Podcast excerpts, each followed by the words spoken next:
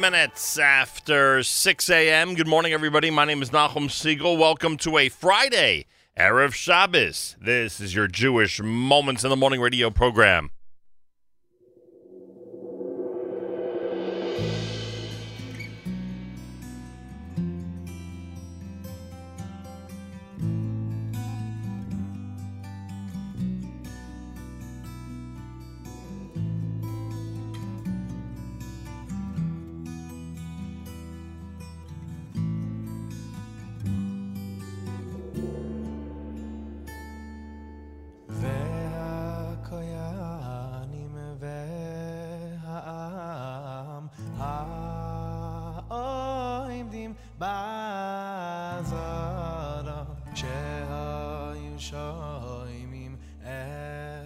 השם. הנכבד וה...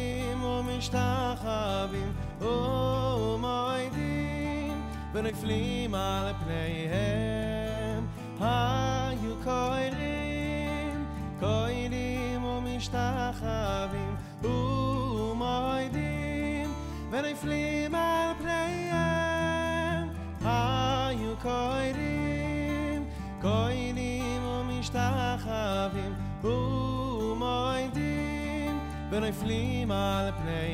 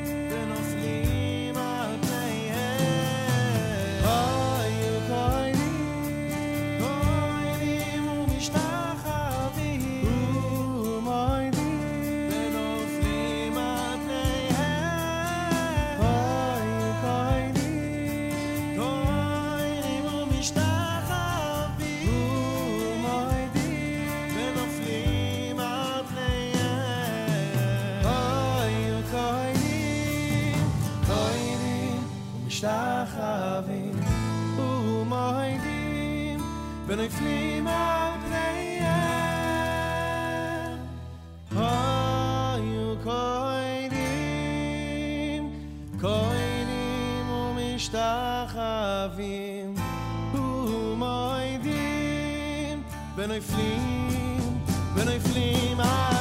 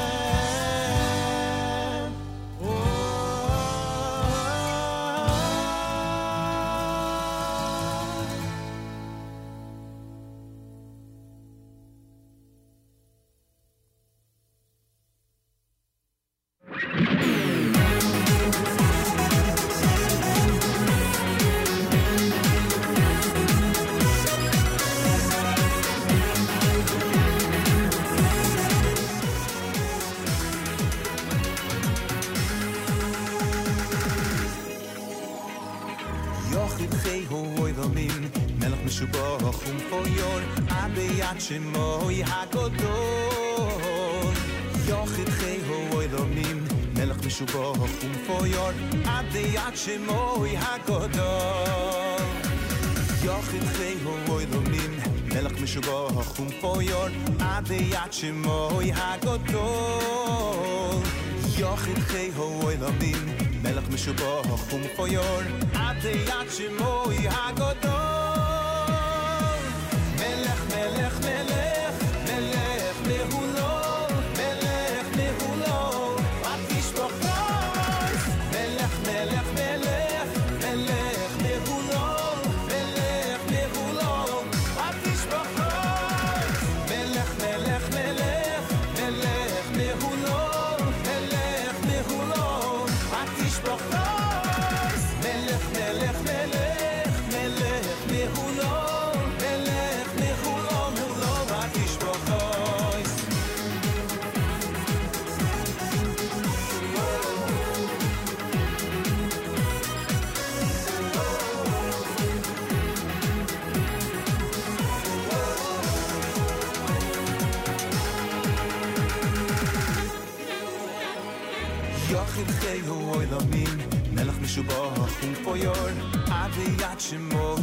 גדול יוח יחי הוא אלמין מלך משוגו החום פויור עד היד שמו היא הגדול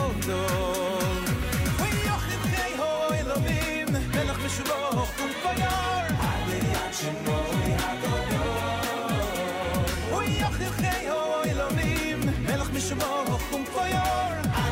Shalom.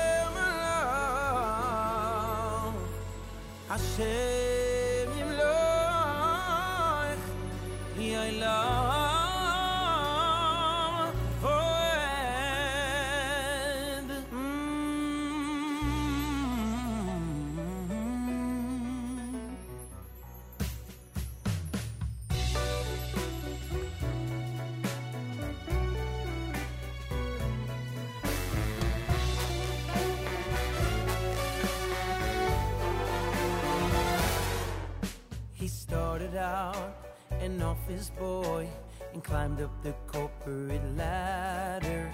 He made a buck, a bit of luck, everything fit in the pattern. The wife and kids, the house they lived, he was so proud he'd arranged it. He set his goal, he's in control, but he'd forgotten the main thing.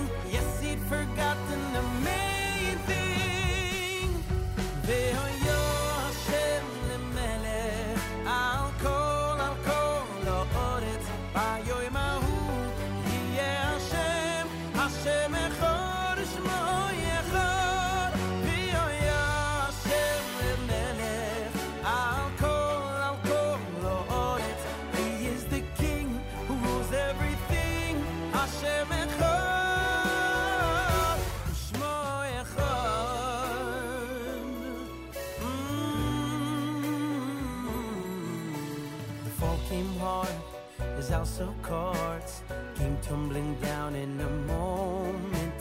It felt so strange, the world seemed changed. He suddenly couldn't control it. Now he knew he'd missed a clue. He had to think back and retrieve it, search and find the peace of mind that comes to a heart that's believing, that comes to a heart that's believing. Ve'oyo Hashem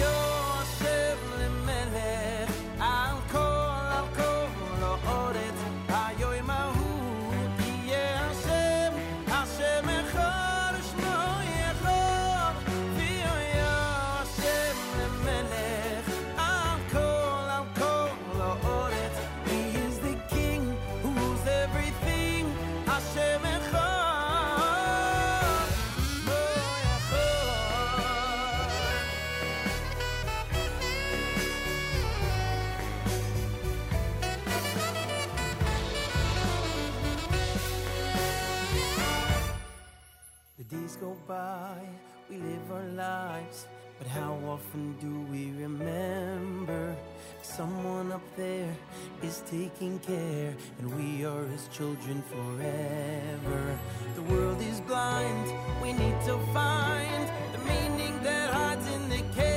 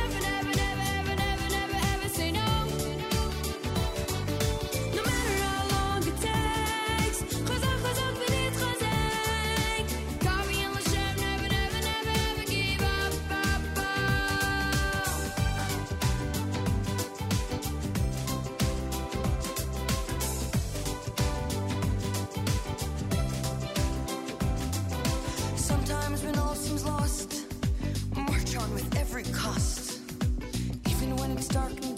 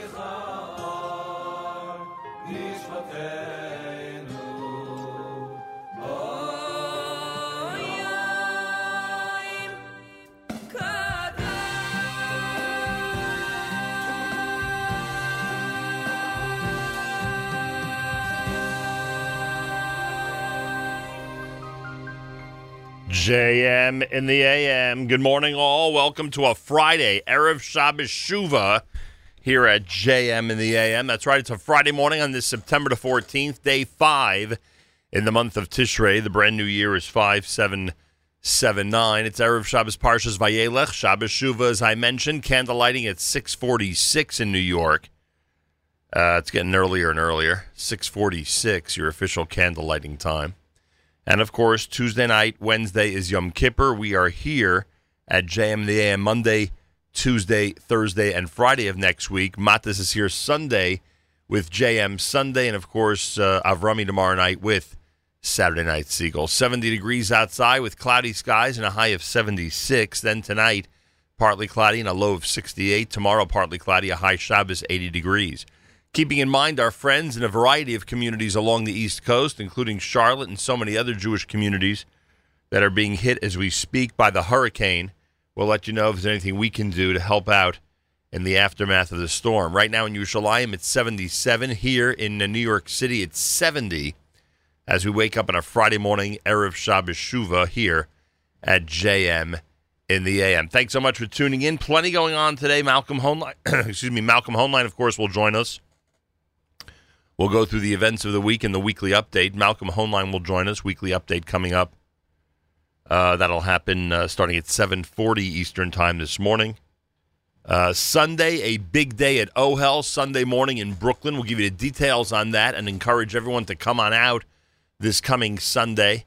We have other items in our community calendar as well of note. We'll get to them and speak about them coming up here at JM in the AM. Also, I'm told that Yaakov Shwekey is going to join us in the 8 o'clock hour this morning with a few words about the incredible concert in Israel on Thursday night, Chol Hamoed, for the Friends of United Hatzalah of Israel.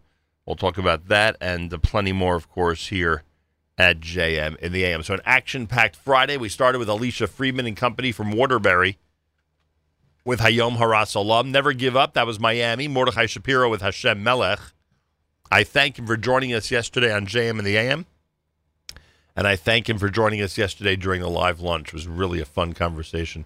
Michal Pruzansky with Melech Melech Va'akonim done by Shlomo Katz from the Yom Kippur liturgy. And of course, Regesh Modani opening things up. And we say good morning. 26 minutes before 7 o'clock. Good morning. It's JM in the AM with someone I saw last night, Shim Craimer.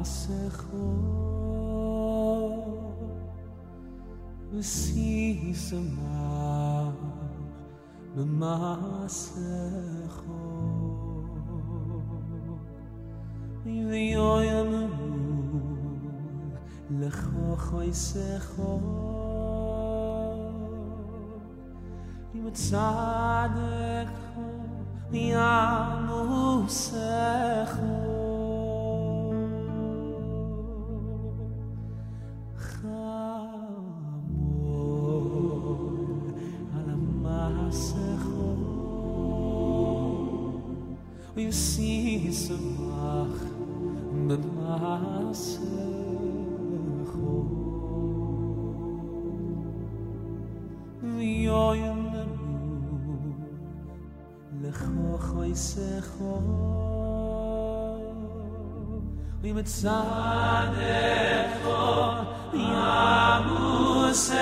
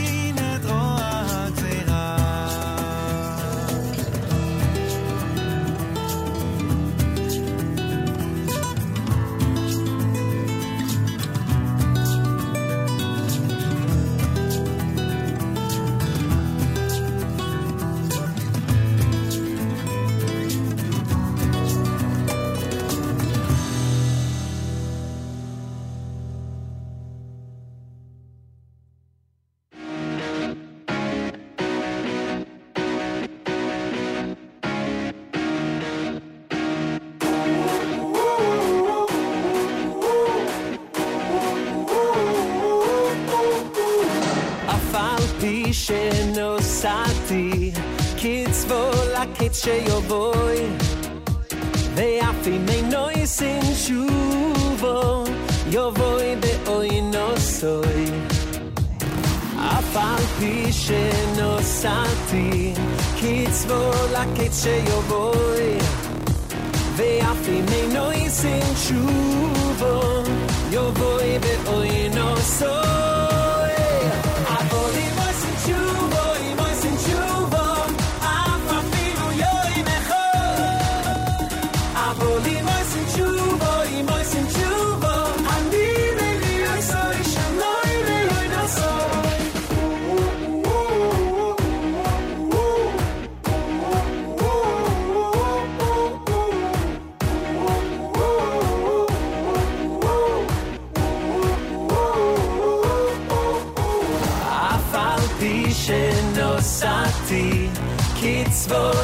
she yo boy. They are finding no sin shoe the boy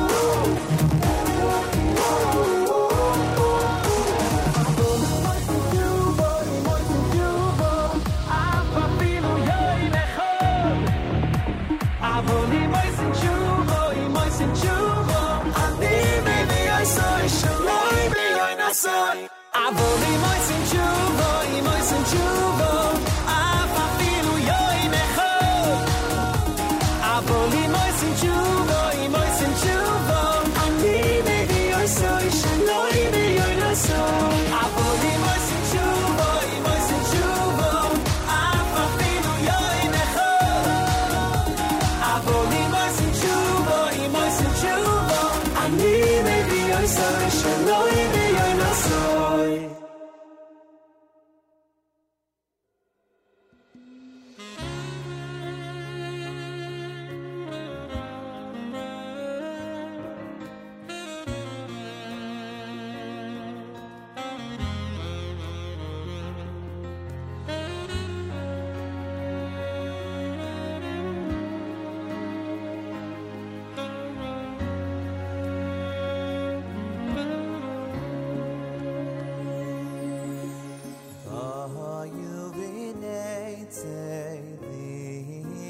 Likras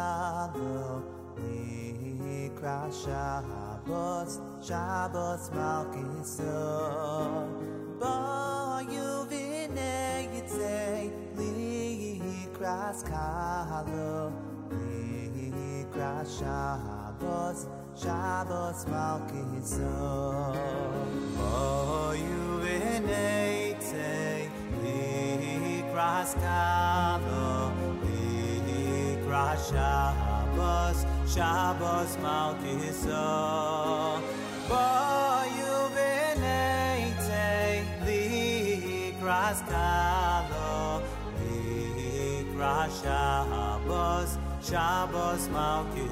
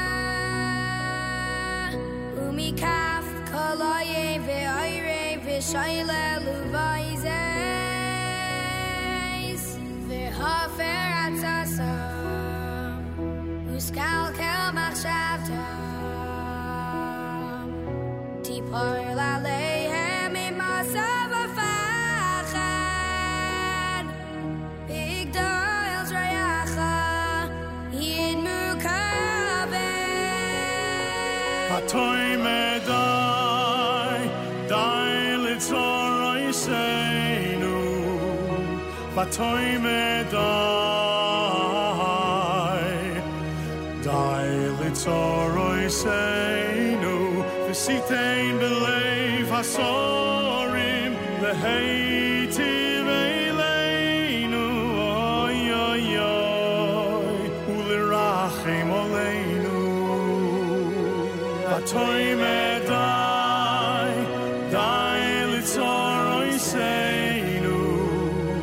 Vatoy medai, dai litzoroi seinu. Visitein belev hasorim, leheitiv eleinu. Oy, oy, oy, ulirachem oleinu. JM in the AM, Revi Schwabel and Die. Utshuva before that, Hillel Kapnick. You heard Achenu with Bosch Shabbos. Osim Tshuva was David Gabay, Shlomo Katz in there with Barosh Hashanah. JM the AM Friday. This is America's one and only Jewish Moments in the Morning radio program. Heard on listeners sponsored digital radio. Around the world on the web at NachumSegal.com, on the Nachum Segal Network, and of course on the beloved NSN app. News from Israel is coming up. It's Erev Shabbos Shuva, candlelighting in New York, 646. We pray for our brothers and sisters that are in the path of Hurricane Florence in communities along the east coast of the United States. Special hello and shout out to our friends in Charlotte, North Carolina. More coming up, including news from Israel next at JMM.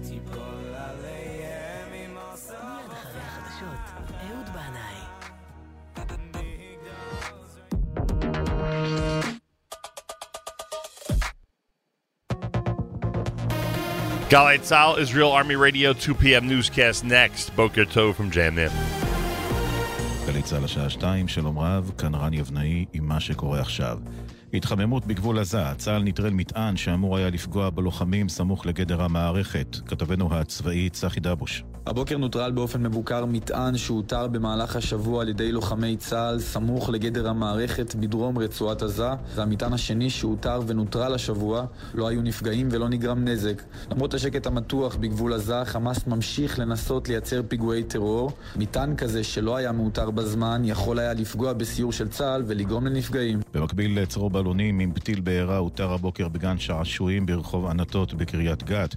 כוחות משטרה שהוזעקו למקום טיפלו בחפץ החשוד, אין נפגעים. נשיאת העליון אסתר חיות מבהירה הבוקר עצמאות משפטית הכרחית לקיום תפקידנו. כתבתנו מוריה אסרף. במהלך נאום שנשא בפני הסנאט האיטלקי התייחסה הנשיאה לחשיבותה של עצמאות המשפט וללקחי השואה. הערובה לכך שאנחנו, אנשי המשפט, נוכל למלא את תפקידנו היא העצמאות, אמרה חיות והוסיפה. עצמאות זו היא אבן היסוד בבניינה של כל רשות שופטת במדינה דמוקרטית. לדבריה, אחת התובנות החשובות בעקבות מלחמת העולם השנייה היא עד כמה חשובה ההגנה על זכויות אדם, על כבודו ועל חירותו. ברקע השתלטות אה, צבא אסד על מעוז המורדים האחרון באידליב, נשיא רוסיה פוטין ועמיתו הטורקי ארדואן ייפגשו בשבוע הבא כדי לדון בעתיד סוריה. כתבתנו יערה אגמי חורי. הקרמלין אישר ששני המנהיגים ייפגשו בסוצ'י שברוסיה ביום שני. שר החוץ של טורקיה הבהיר שהשניים ידונו במשבר בסוריה. בשבוע שעבר נפגש נשיא טורקיה ארדואן עם נשיא רוסיה פוטין ועם נשיא איראן רוחני בטהרן על מנת לדון על עתיד סוריה, אך עד כה הם לא הצליחו להשיג הפסקת אש במערכה על מעוז המורדים האחרון במדינה, מחוז אידליב. למרות עלייה נוספת במדד מחירי הדירות של הלשכה המרכזית לסטטיסטיקה, קיימת ירידה בחישוב השנתי. כתבנו לענייני כלכלה, ניתאי ענבי. מדד מחירי הדירות עלה בחודשים יוני ויולי בשלוש עשיריות האחוז, אך בחישוב שנתי ירד בחצי האחוז. מדד מחירי הדירות החדשות עלה בארבע עשיריות האחוז, כש-30% מהעסקאות הכלולות בו היו בתוכנית מחיר למשתכן. עליות מחירים נרשמו במחוזות תל אביב, המרכז, ירושלים והצפון, וירידות בחיפה ובדרום. הוריקן אה, פלורנס בארצות הברית, לפחות 150 בני אדם לכודים בשיטפונות מאז שעות הבוקר. כתבתנו מאיה רכלין. הרשויות המקומיות פועלות על מנת לחלץ 150 אנשים לפחות שנלכדו בשיטפונות בהוריקן, בנוסף ל-200 בני אדם שכבר חולצו עד כה.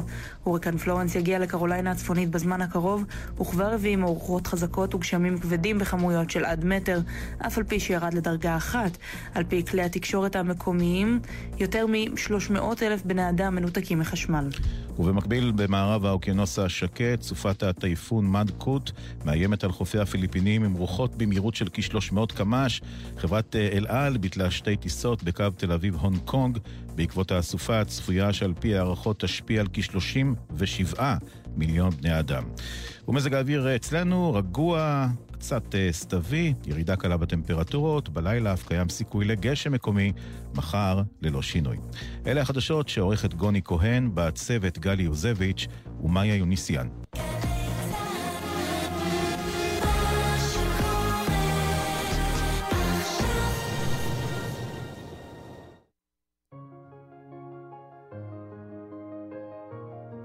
We've been returned to Israel and are like dreamers. All the leaders of the world are trying to understand how, while our people flood back in from all the nations, and after centuries of tears, we see you, Hashem, in everything and await your warm embrace of full redemption.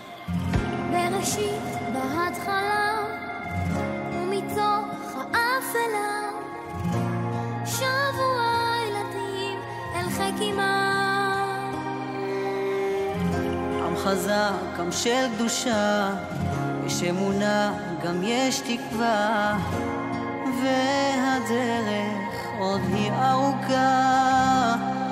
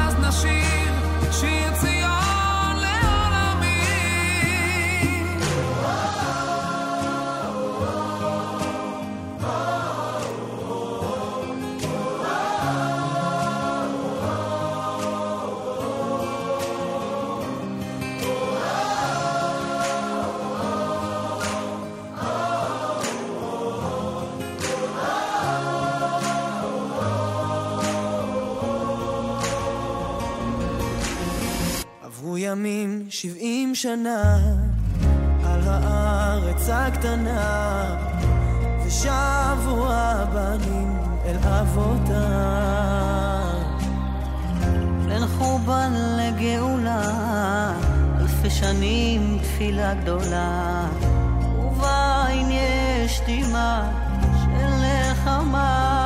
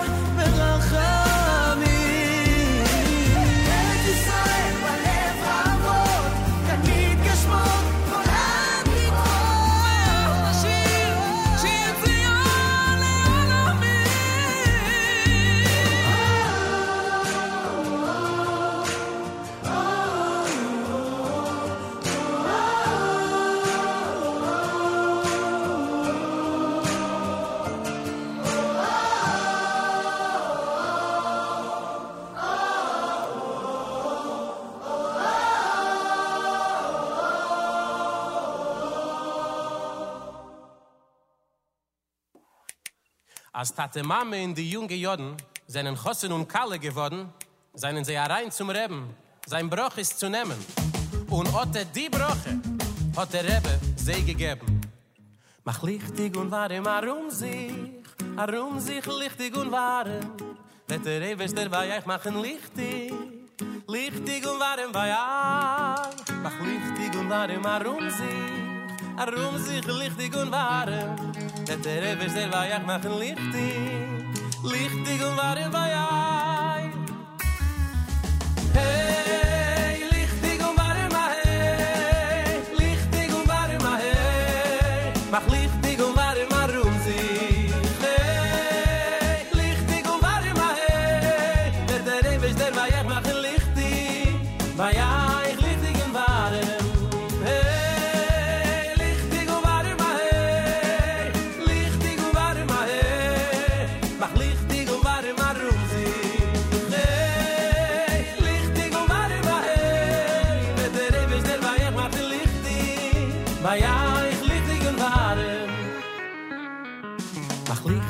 Wahre marum sich, arum sich lichtig und wahre. Mit der Ewes der bei euch machen lichtig, lichtig und wahre bei euch. Mach lichtig und wahre marum sich, arum sich lichtig und wahre. Mit der Ewes der bei euch machen lichtig, lichtig und wahre bei euch. Der Rebbe geht a broche, der Rebbe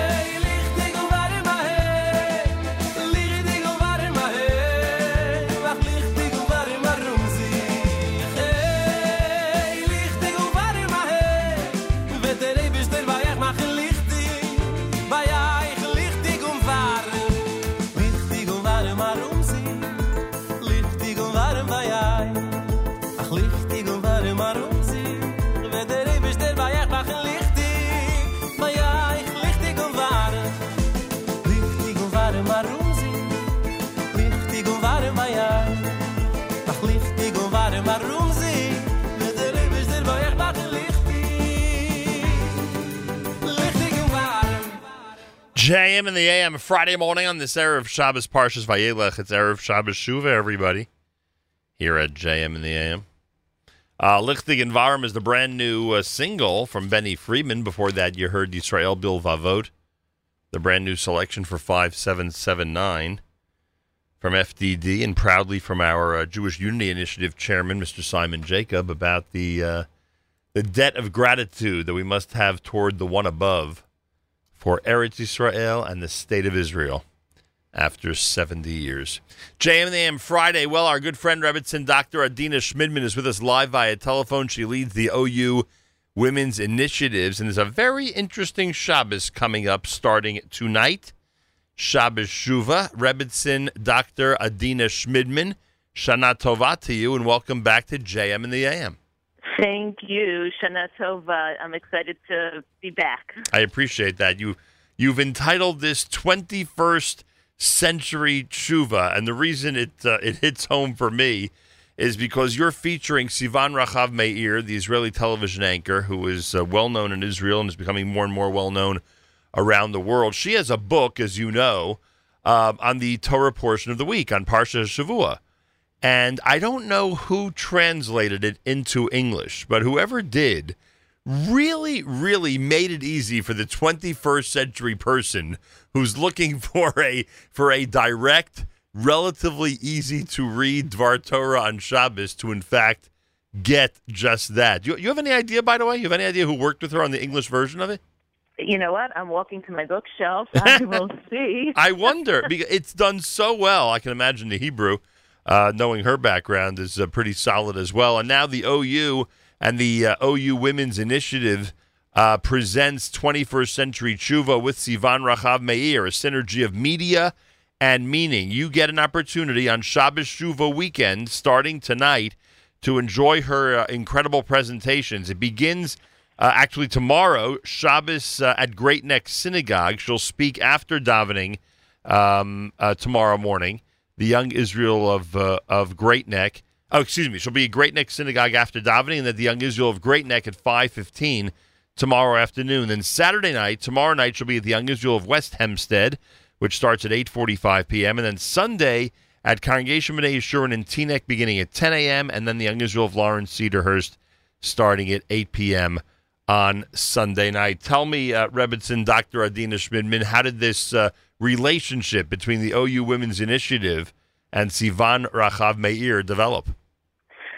So when she came in for Torah New York in April, we were really excited that she was here in the United States, and we uh, were able to bring her to Philadelphia that Shabbos right before Torah New York. So we had the opportunity to spend Shabbos with her.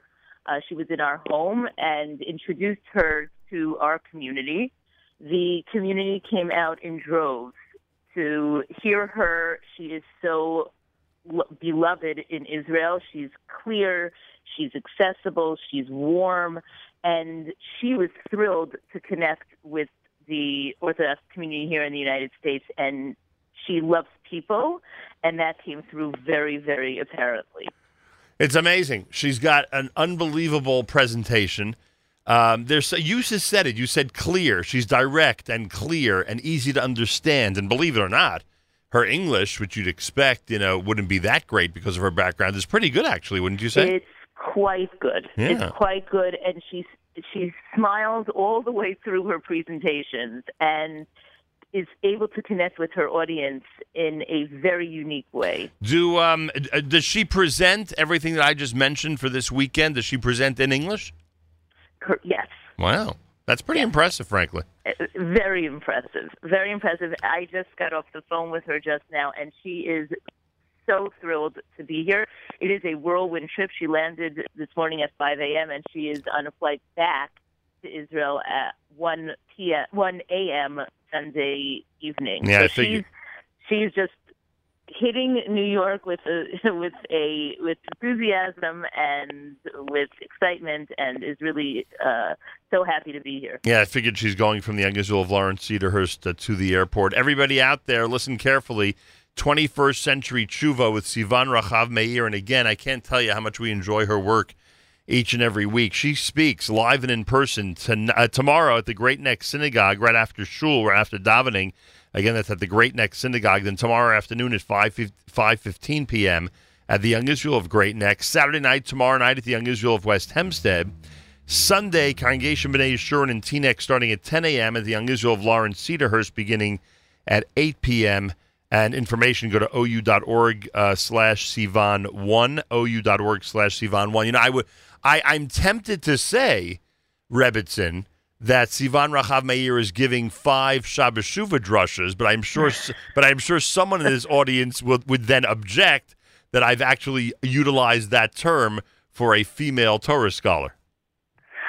We'd like to think of it as words of inspiration, a weekend of Keto Rerut, and uh, it, however you hmm. want to frame it, sounds good to So, me. so you, so you like I are not taking that risk, huh? You know what? It's it's this is we're trying to contribute positively Yep. and Yep. through contribution, not promotion. are men invited to these presentations? Yes, Oh, they very are. good. All right. Yes. Let's, uh, look, you- you're on an amazing roll. Uh, when you announced the Rosh Chodesh initiative, I thought it was brilliant. And I guess there's one coming up in three weeks, right? I would assume. Rosh Chodesh comes once a month. Yeah. So we're excited about that. We have a Simchas Torah initiative where we are asking Shul to host local scholars in residence during the Simchas Torah morning Aliyos slot. Nice. So we're we're very excited about that. It's it opens up an opportunity for women to learn Torah, Simchas Torah morning, and be engaged. Uh, it, it- and this, this whole Shabbos Shuvah weekend uh, with Sivan Rahav Meir, yet another uh, a piece to an amazing uh, a run that you're on, so to speak. And I say congratulations to you on that. You didn't notice who's responsible for the English translation, did you? I did. I see it right here. It is. Thank you for circling back. Chava will. Hmm, nice job. Gets all the credit. I, I don't know if I don't know if you spend time with the book at all, but we do on a weekly basis, and I just find it to be uh, perfect for all ages. I mean, she's just you know th- delivers a great message, multiple messages each and every week, and each and every one of them simple to understand and really easy to uh, to discuss uh, with every age group at the Shabbos table. So Well, she's she's all over. I mean, she a thousand people at a week in person week, weekly share, forty thousand followers on her WhatsApp groups, a hundred thirty thousand people following her on Facebook, and she writes a weekly column in Yediot Achronot on the parsha. So she really is uh, ubiquitous now in in you know Israel social media, and we're we're I'm looking forward, and I hope the community is to hear how we can use these tools for positive things. And and you're an example of that, really, in your radio program of taking taking media and and using it positively. So th- thank you for all you do. I appreciate that very much. Everybody out there, take advantage. Sivan Rahav Meir is in town. Rebbetzin Shmidman has confirmed that she has landed in New York. Tomorrow, Great Neck Synagogue in the morning. Young Israel of Great Neck at 5.15. Saturday night, tomorrow night, Young Israel of West Hempstead starting at 8.45. And then Sunday in Teaneck at 10 a.m. at B'nai Yeshurun. And then at the Young Israel of Lawrence Cedarhurst before she leaves, that's at 8 p.m. on Sunday night. Information about all of this, ou.org slash Sivan1, ou.org slash Sivan1. If you don't have the book, what's the name of the book? I don't, I don't have it in front of me. What's the name of the book? Hashtag Parsha. There you go. Hashtag Parsha. Now you see how 21st century it is. If you don't have the book, folks, uh, we completely recommend it. Check it out and enjoy. Rebbetzin, I take this opportunity to wish you and your family and everybody a Shana Tova. Thanks so much for joining us and continued success. Every time you uh, announce a new program, it seems to be a successful one, which is amazing. It, it's your uh, it's it's this partnership. So thank you for all you do, and a Gemar Chasim Tova to you and your family. Appreciate that very much. Rebbetzin, Dr. Adina Shmidman, OU Women's Initiative. Um, a great get, Sivan Rahav Meir, this weekend, starting tomorrow morning at the Great Neck Synagogue. JM in the AM, 23 minutes after 7 o'clock. Malcolm Hoenlein, Executive Vice Chairman of the Conference of Presidents of Major American Jewish Organizations. He'll join us coming up at 7.40 Eastern Time this morning. Rabbi Yudin, of course, and plenty more. Keep it right here at JM in the AM.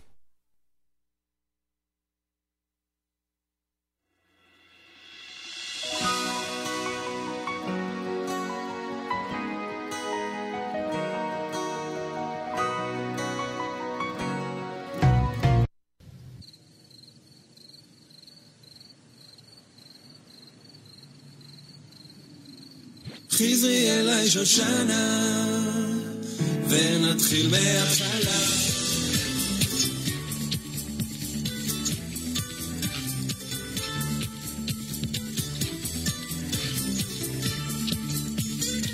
עוד סוף שבוע כבר הגיע, ואני יושב בדן, על הכורסה מול טלוויזיה, חושב על זמן שכבר עבר, איך את כל גולי נתתי, אלייך אהובה. חזרי אליי שושנה, ונתחיל מההתחלה. כבר חלפו מעל חודשיים, ואז ישבנו על מנה, אצל חתוקה שם בסנטר, עם הבירה השחורה. המצב שלי בקנטין, שוב גררו לי את המכונית. חזרי אליי שושנה, או מתוקה כסוכרית.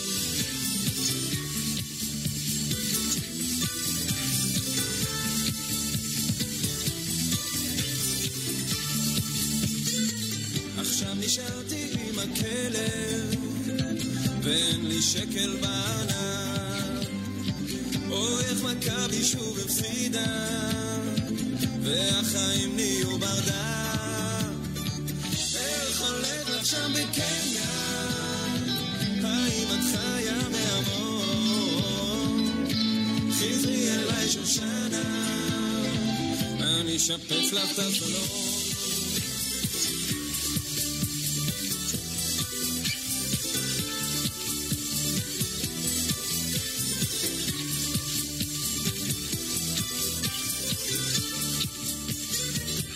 סוף שבוע כבר הגיע, ואני כבר לא בדף, על הכורסה מול טלוויזיה, חושב על זמן שכבר עבר, איך את כל כולי נתתי, אלייך אהובה, עכשיו חזרת אליי שושנה, יאללה נתחיל מההתחלה.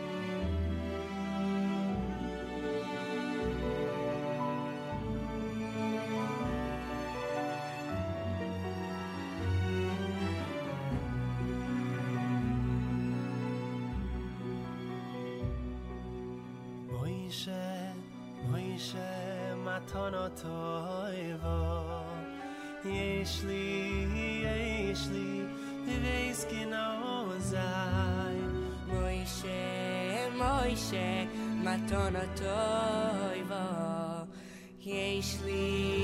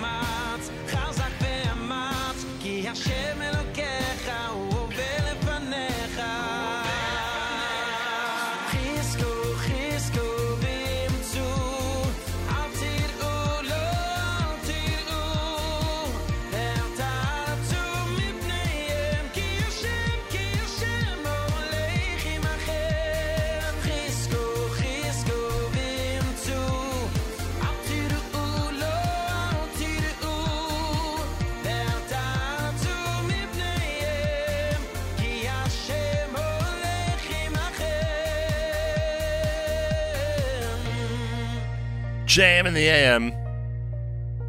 Chizku is done by uh, Mordechai Shapiro. Words from this week's Parsha. Thank you, Mark Zamek, for the reminder on that one. Thanks to Mordechai Shapiro. Joined us yesterday during JM in the AM and joined us yesterday during the live lunch. Had a great time with him.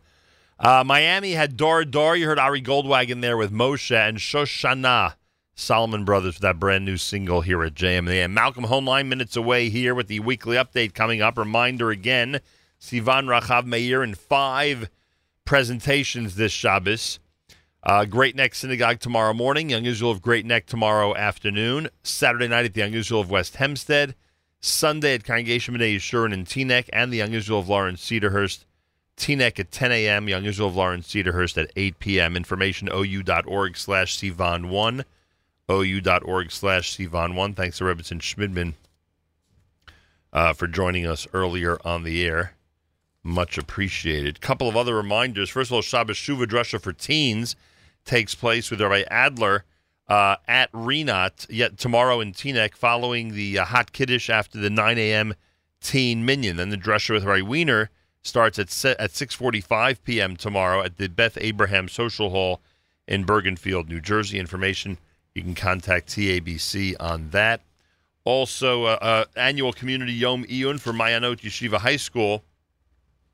Uh, they invite everybody to be there this coming Sunday at Mayanot from 9:30 in the morning until 12:30. The keynote address by by Mrs. Rivka Kahan, Sin and Redemption in Gan Eden. Um, additional shiurim will be offered by distinguished faculty, including uh, Mrs. uh, Gabrielle Berger, Dr. Oshra Cohen, Rabbi Jeremy, Jeremy Donath, Mrs. Yael Weil, Rabbi Dr. Jay Goldmintz, Mr. Avi Mandel, and Rabbi Avi Herzog. It's open to men and women in the community. The event sponsored by the Stamen family for the yahrzeit of Mr. Stamen's father, Shalom Tzvi ben Aaron, Shalom Stamen of blessed memory. And um, information about all of this, contact Rabbi Prince at Mayanot Yeshiva High School or go to mayanot.org, mayanot.org for information. Um, what else do we have here? The annual half-day trip of inspiration to local Kivrei Tzadikim is taking place this coming Sunday, September the 16th, beginning at 9.15. Go to inspirationaltrips.com. Again, that's inspirationaltrips.com for information. Rabbi Yissocher Frand this Sunday night at 8 p.m. at the Young Israel Flatbush, 1012 Avenue I for the annual Tshuva Drusha, sponsored by Just One Life. That's happening at the Young Israel Flatbush on Sunday night. YU, Yeshiva University Center for the Jewish Future, and RIETS presents Perspectives on Tshuva this coming Sunday, starting at 9.30 in the morning with Rabbi Dr. Jacob J. Schachter, and then breakout section uh, sessions with a variety of faculty members and Rabbeim uh, happening on Sunday up at Yeshiva University. Information about the program, it's um, kolelyomrishon.org, kolelyomrishon.org. And just trying to see what else we have here. Um, the annual RIETS Tishrei Yom Iyun, a marathon of Torah Tefillah, happens in the Glueck Beis Medrash up at West 185th Street. The live stream will go from 10 a.m. until 7 p.m. on Monday, and then 8:30 p.m. till 12:45 a.m. Uh, on Tuesday. Believe it or not, that's right. It's going to go all the way from from um, Monday, September the 17th, through Tuesday from 7 a.m. till 1 a.m. Uh, yutorah.org slash live, yutorah.org slash live for information. Later, we'll speak with Yaakov Shwekey, scheduled to join us, talk about the concert in Israel. Lots of stuff coming up. Plenty more happening if you keep it here at JM in the AM.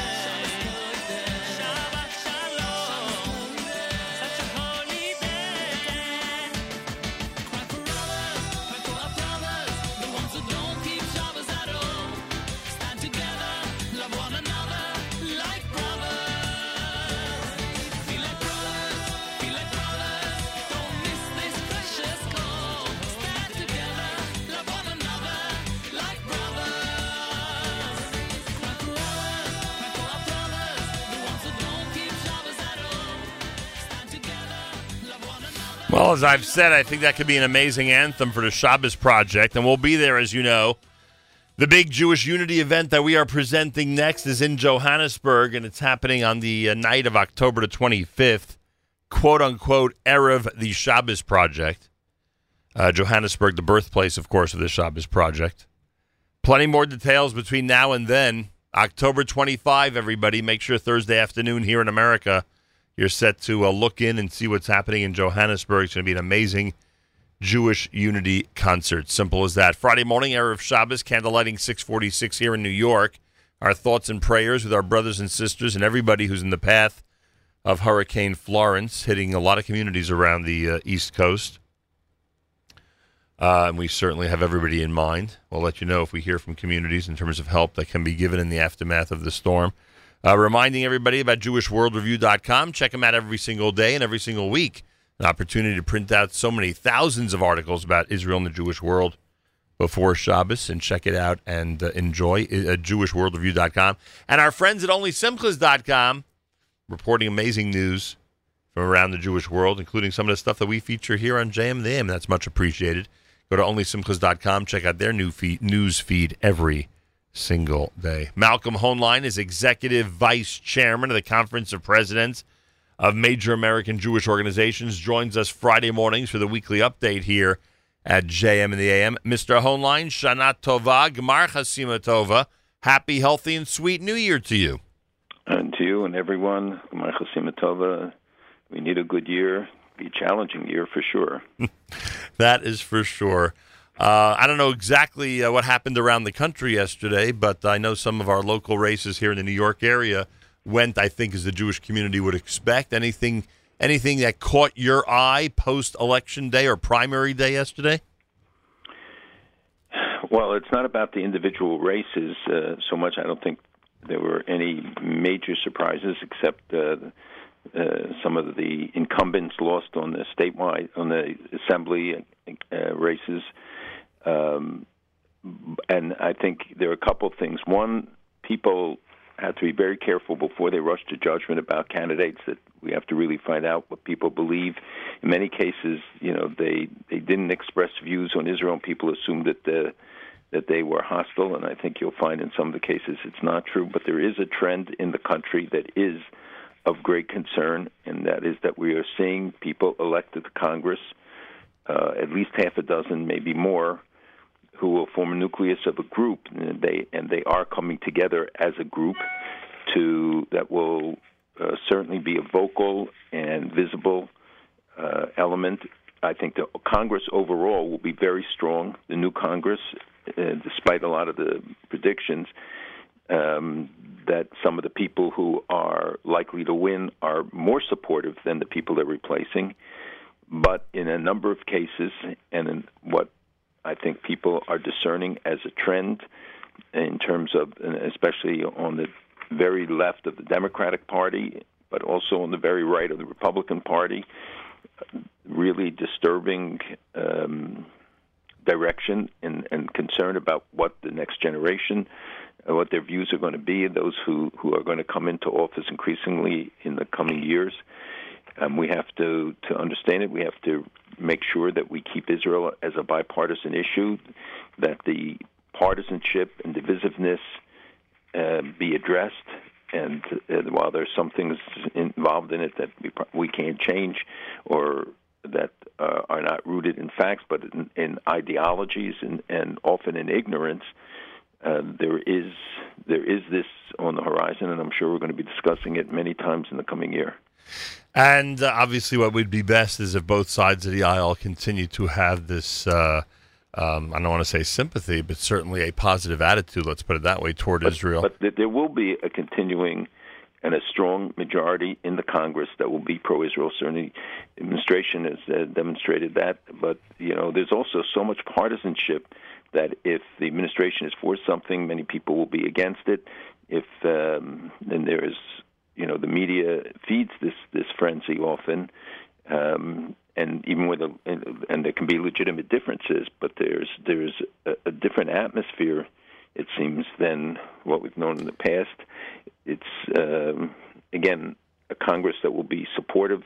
You saw the things that were voted: the, the thirty-eight billion dollars uh, defense bill for Israel. Now, the voting for the um, uh, adopting the, the the definition of anti-Semitism and the special envoy bill that was uh, passed uh, by the House this uh, in the last 48 hours. I mean, they're all indicators of, of the continuing support on, on the issues of concern, specific concern, but also the general issues. Yeah, my point was that the um, uh, often we take it for granted. In order to maintain this, it requires work, and I think it's an important message to remind everybody about. Exactly, and now's the time for people who, who complained yesterday that they couldn't register, they didn't couldn't vote because they weren't registered. Now's the time, and and we should not do it just because an election is coming up, but on an ongoing basis to to sustain the voter registration drive, voter education. Our yeshivas have to do more to educate kids about civic responsibility and uh, help them uh, understand the process and why they should be part of it. Did you read any of the analyses about 25 years since the Oslo Accords were signed? Uh, I've seen a number of them that uh, some that say it's dead and thank God that for that. Others saying, well, it's still the underpinning of uh, Middle East policy, uh, trying to draw analogies to what what um, the initiatives that are underway now, which are n- not appropriate. I think it's very different. Um, but I've seen the across the board every kind of analysis that one could imagine, and every kind of rereading of history uh, over the last 25 years. I mean, some of those some of those who are um, who are analysts in this area forget many many different facts of the last quarter of the century, including intifadas that have taken place and terror attacks that dominated some of those eras, including the era immediately after the signing of the Oslo Accords. You'll recall.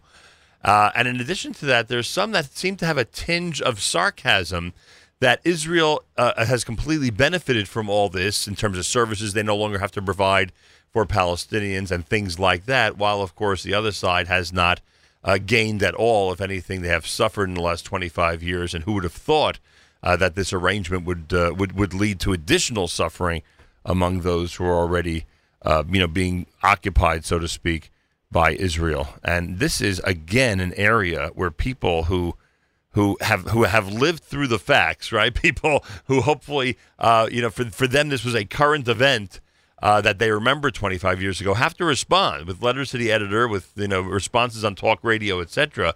Uh, because it, it's be- because now this piece of history is becoming a big piece of propaganda.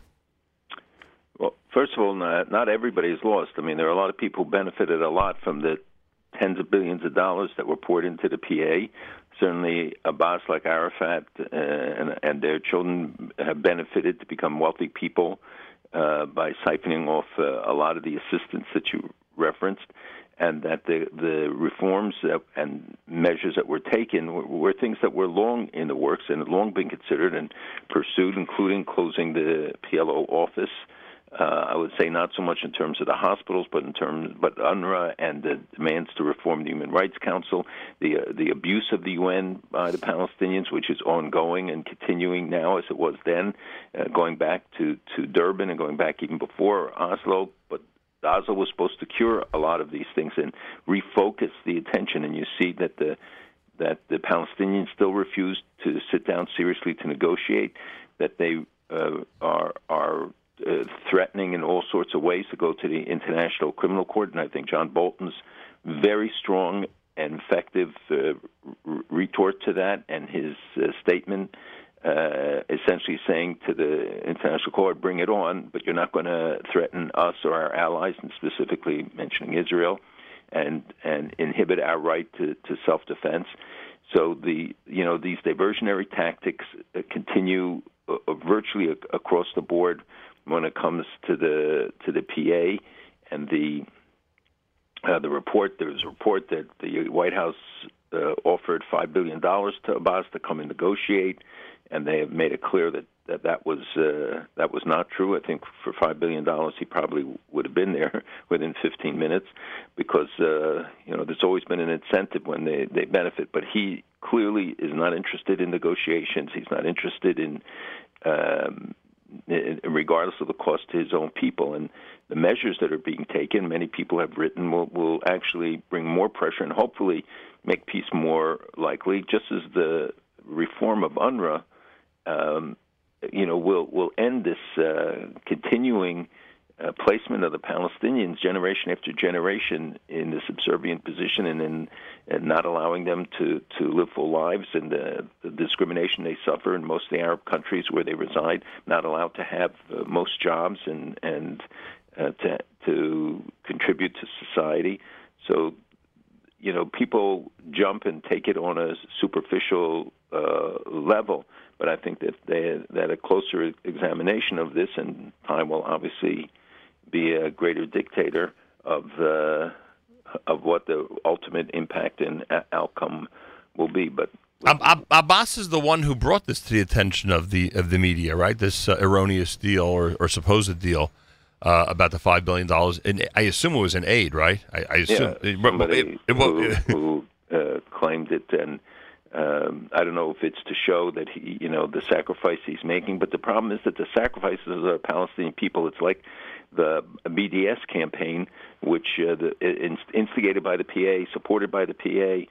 You know, that and they condemn the loss of jobs uh, because of what, Right, but Palestinians who lose the jobs. Yeah, understood, but- because of them. Eh, But am I am I wrong that this has not been done in the past? Am I wrong that essentially, maybe not in the form of the deal the way Abbas described it, but essentially, haven't we brought the PA to the negotiating table? You know, I don't want to say bribery, but with, with cash payments, with financial aid. Wasn't that the the sole incentive they ever had to sit at the table? But that was and that was very much related to to the Oslo Accords. It was related to subsequent. Uh, so I don't know, and and very generous offers that they that they uh, rejected, both from uh, Olmert and Barak. If we remember the Annapolis uh, discussions, so many other things where the opportunities were were almost limitless for them, and the international community was prepared to put up and did put up the Europeans, others, uh, so many billions of dollars, and without any in, uh, outcome, without any investment. And you hear it from the Arab leaders saying we've, it's a kleptocracy. We, we keep pouring in money. You don't see any benefit. There's no all the industrial zones were, were destroyed. Everything. All all of those initiatives have been uh, uh, have produced virtually nothing, and uh, and you look at the Israeli Arabs, on the other hand, there's a thousand percent increase in those in, involved in high tech. You see the changes in in the societies and driving around Israel, seeing the new houses and stuff that they built. I'm not saying everything is ideal, but I am saying that it's a very different circumstance, and the it could be different today uh, for people, whether in Gaza or elsewhere. And the you know we should remind people the demonstrations, which continue, and they even are adapting new tactics of sending rafts with burning tires into Israeli waters, uh, hoping to hit you know the Israeli shore. In other words, they want to. Oh, they literally want to want to cause damage on the docks of Israel. Whatever on the docks, the beaches, the this Right. pollution. Hey, I didn't realize. uh, I'm saying to and- myself, and the what- carries, uh, you know, the, the, they're filled with um, um, liquids or other things that are flammable. Uh, but, but the point is that they that they're continuing the attempts to to break into the border and stuff. But the Hamas itself says it has nothing to do with right of return or anything. They said that this was uh, the march of the right of return. They said it was a diversion because of the internal tensions, because they couldn't produce. The people have no electricity. They, they don't have uh, clean water. The jobs are, are almost uh, unheard of. I think it's 60% unemployment. Uh, and the reason that others are employed is because they're on the payroll for the government. I think 40% or more of the people work, or probably much more for the government um, and the the breakup of the talks that the that, that even Egypt has thrown up its hand and said we're not going to negotiate uh, anymore. So before people, you know, yell at the administration and and the, the measures that it has taken, they should look at the reality on the ground, and that maybe there needs to be this kind of shock treatment if, if to to get people to realize that what's at stake. The Palestinian people, by overwhelming numbers, the polls that came out um, uh, are really remarkable. I think two thirds said they want Abbas to resign, and uh, about sixty percent, I think it was, say they can't. They are afraid of criticizing the PA because of the consequences, and it was close to eighty percent. I remember. Um, talked about the perceived corruption in the PA institutions. So the the reaction of the people is very clear that they see through some of these shams. Yeah, I mean, mo- mo- again, mostly concerned about the relationship with Hamas, right? If you took Hamas completely out of the picture, they may think differently of the uh, future of the PA. Actually, about 60, 62, 63 percent, if I'm remembering right, uh, said that uh, that they oppose Abbas's position that Hamas has to turn over the guns. You know, one government, one gun, uh, and and including the security sector and weapons, because they don't trust them and that they don't want to see Hamas disarmed. Uh, by the way, for the record on the Abbas five billion dollar thing, I believe it. I, I, I don't I don't think it's anything different than the U.S. government's been doing all these years. Uh, as much as the United States administration is denying the entire thing, I, I think it's honestly I think it's reasonable for. I, I don't see what, what the problem is in, in offering some type of incentive. No, if you if you're offering a bribe to somebody to say if you do this, we're going to give you five billion dollars, which has been too often the tact to to buy off people, and we've made and Israel has made tremendous sacrifices as well in these kind of negotiations, um, and uh, you know that the cuts that are being made are the opposite, the flip side of that coin, where they're trying to pressure them to negotiate by uh, by taking these measures, but also to end. It's a corrupt system when you have special committees of the UN uh, devoted just to propagandize for the Palestinians and spend millions and millions of dollars around the world just on that. There's no other country in the world that is subject to that, as, as well as the the special item at the Human Rights Council, the constant resolutions of condemnation, the the UNRWA set up, the the whole infrastructure that that 30,000 people employed by UNRWA, while the High Commissioner on Human Rights, who treats all the other refugees around the world, has 7,000 people. And and in in fact, this, the polls, the studies that have been done now say there are about 30,000 people, Palestinians, who fit the generally accepted definition of refugee. It's the only case where generation after generation of people from the outside can be added to the rolls uh, and now five and a half million, I think, that, that UNRWA identifies as as uh, Palestinian refugees. And with all that in mind, the United Nations session starts uh, next week, I believe, or the 25th of September. It's America's one and only Jewish Moments in the Morning radio program heard on listener sponsored digital radio. Round the world, the web at NachumSegal.com, on the Nachum Segal Network, and of course on the beloved NSN app. This is not the first time that Washington has ordered the closure of the PLO office in Washington, right? Well, Am I- am I- hasn't happened yet. We had uh, it was done before. I mean, there was no reason why this uh, PLO office. This was one of the outgrowths of uh, of Oslo as well. Uh, the PLO, um, you know, was a terrorist organization. Many will say is a terrorist organization, and um, they changed the name to the PA. It, it was was supposed to wipe clean all of this, and yet we see their continuing support too often for terrorist activities and continuing to honor the martyrs and uh, and the terrorists who who killed Jews. And the more they kill, the more they they get. Uh, this is this outrageous practice. So the PLO office really has has no uh, function and no real meaningful role. And if there's no negotiations and they're not doing anything to encourage it, the administration said that. Um, well, we're going to, you know, there's no reason to keep it open. It, it is a concession to them, and closing it, I think the the um, in in light of the fact that they're refusing to meet, that the PA is refusing to meet with the U.S. negotiators, seems to make sense. Um, did in fact the uh, Israelis sell the Iron Dome missile defense system to Saudi Arabia? I do not know. I mean, it's not that far fetched. I didn't get commissioned, so I don't know. It's not that far fetched an idea, right? I mean, of course not. And and Israel is selling a lot of stuff to to a lot of Arab countries, um, technology and and uh, security, but also in terms of tactics, in terms of advice and other things. Uh, it, it has become more and more natural. In uh, and you know now the the oil pipeline that's being laid that will go to Jordan and from Jordan to Egypt and elsewhere will further enhance that cooperation and, and relationships. And the um, so is it possible that they sold them the technology or, or actually the the system? Uh, I would not say it's uh, out of question. but Israel had no choice but to publicly deny it, right? They couldn't let that rumor stay out there without a, without a statement. Mm, Right, but I think well maybe denial's true. Sometimes See, you know, you know, there's, there's an impression among regular people like me that Iron Dome has is like a is sort of like a partnership between the U.S. and Israel. That in order to do that, they'd probably need U.S. permission. Is that is that at, Yes, is I that think that's true. that is true? Well, Um, it's certainly a joint project, and I, and in other circumstances, they would need to be it would need approval. So maybe the United States is selling it. Right. Uh, that that could be more likely, but uh, it is definitely and continues to be, and it was funded again in this $38 billion package, which uh, was passed by the Congress, and again shows bipartisan support for Israel uh, continues. And you know, as the members look at the region, and, and that's one of the reassuring things is that as they as they look at the developments, you know, what we're facing now in Idlib, um, it's a very complicated circ- circumstance. But you have Russia, uh, Iran, Assad lining up on one side.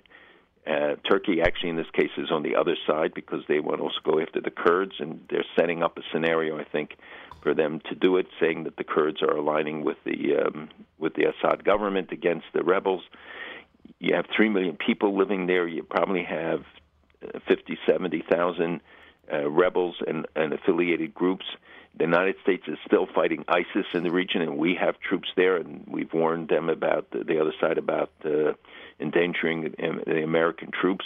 But the the each side is setting up circumstances such, uh, I think I mentioned uh, a week ago that uh, the announcement that the rebels had brought chemical weapons into Idlib, to me, was not uh, reasonable. It, did, it didn't sound right, but it does sound like an attempt to create a justification for them to do it and to say the other side had chemical weapons. The kind of lies and setups that they have done done before. And we know that at least three times this year already, the Syrian forces have used um, uh, chemical weapons in in their battles. So that, the- that got very little publicity, right?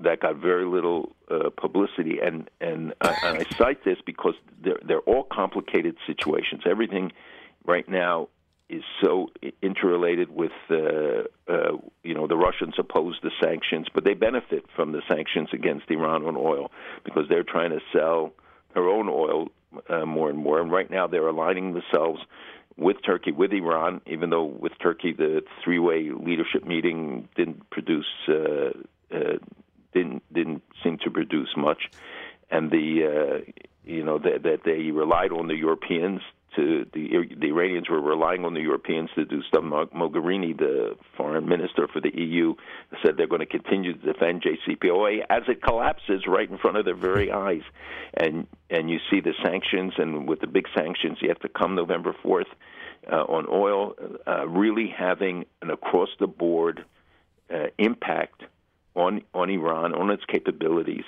It can still afford to support the terrorist uh, operations and have these tens of thousands of militia there and building, but their people are, are suffering for it. They don't have water, they don't have jobs. They, the the, drought in the country is is devastating, and the failure to invest in water systems, and they steal the water from Iraq. Forty percent of Iraq's water is being diverted. Now they're talking about putting their missiles there.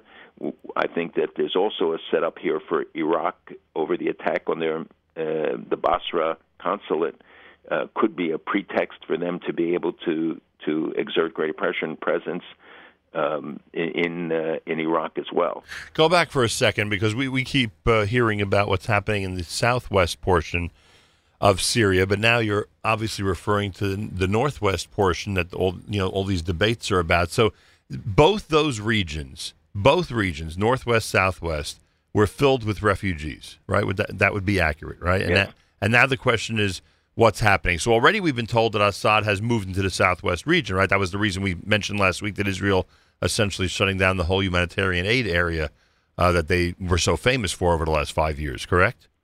Well, also because the uh, rebels, are, it's the Syrian army has returned to the area, Right. and the rebels are around, and they were helping the people. So, So is it a closed- is it a similar situation in the northwest? Basically, the same thing is happening now. He moves there as well, and takes.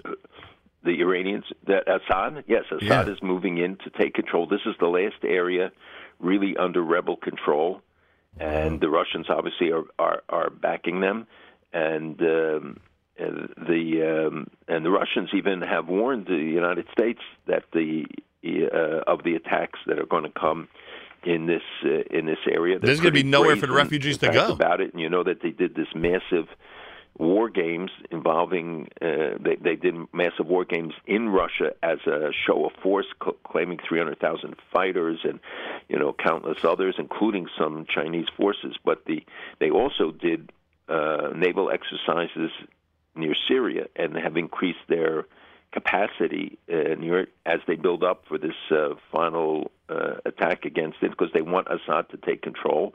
I don't think they want the Iranians uh, to be in control, and the uh, so they they have to walk a very tight line here.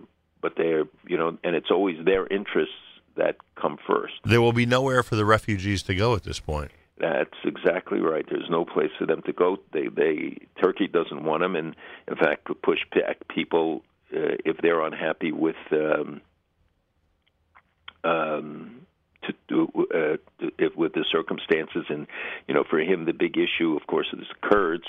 Uh, much more than the uh, other issues, but he, I think there are, are three million refugees in in uh, Turkey, or some huge number, and uh, you know he could start forcing them back across the border. You know, the casual a greater humanitarian crisis. the casual observer might accurately surmise that Syria has this. This is the most powerful Syria has been in years. Absolutely, they they have retaken a lot of these areas. The question is whether they can sustain it. To what degree have the militias uh, infiltrated the Shiite militias infiltrated the Syrian forces who were exhausted, and we know that they they they put on the Syrian uh, uniforms. Um, this is of special concern nearer to the border, both with Israel and with Jordan. Uh, I think that there is a lot of concern about what will happen in the during the course of this year.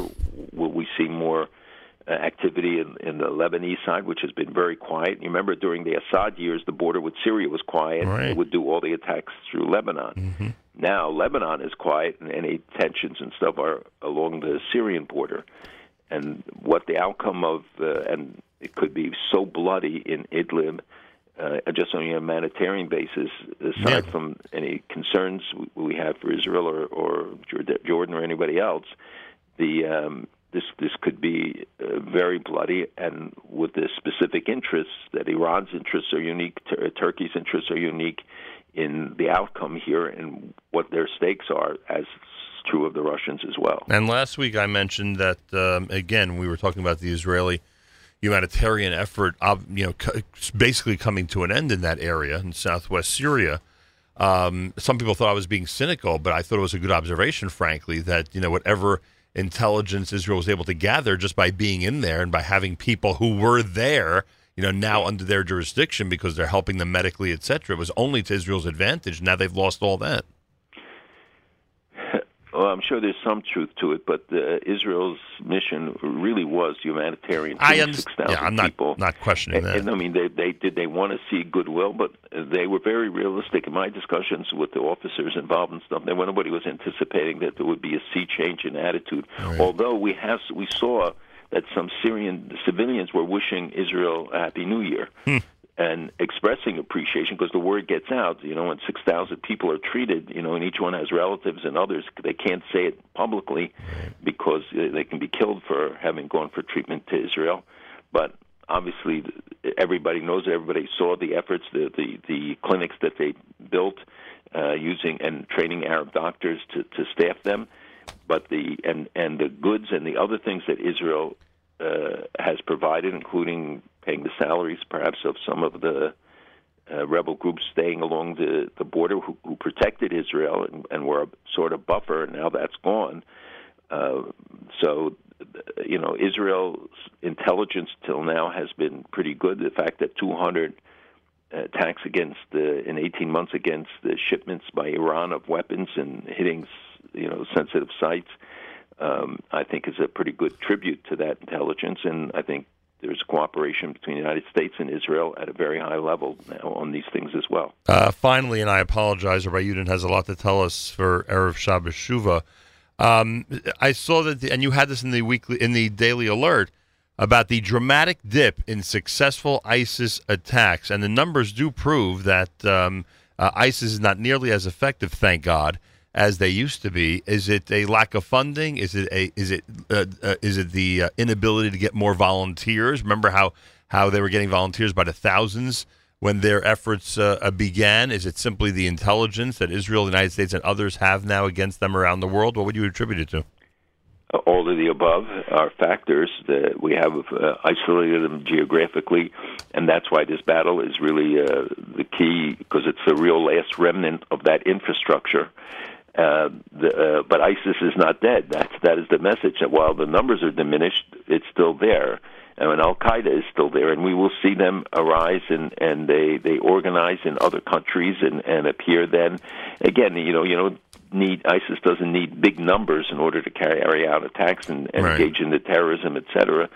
So yes, so this battle is very important about the future of ISIS. That's why the United States remains troops. I hope the United States will remain committed there because it's a presence to stop the cross uh, four country highway and efforts that, that Iran is engaged in. They announced that they want to build a railroad uh, through through Iraq into Syria, which is another uh, effort for them to create this Shiite crescent um, through through uh, Lebanon to the Mediterranean.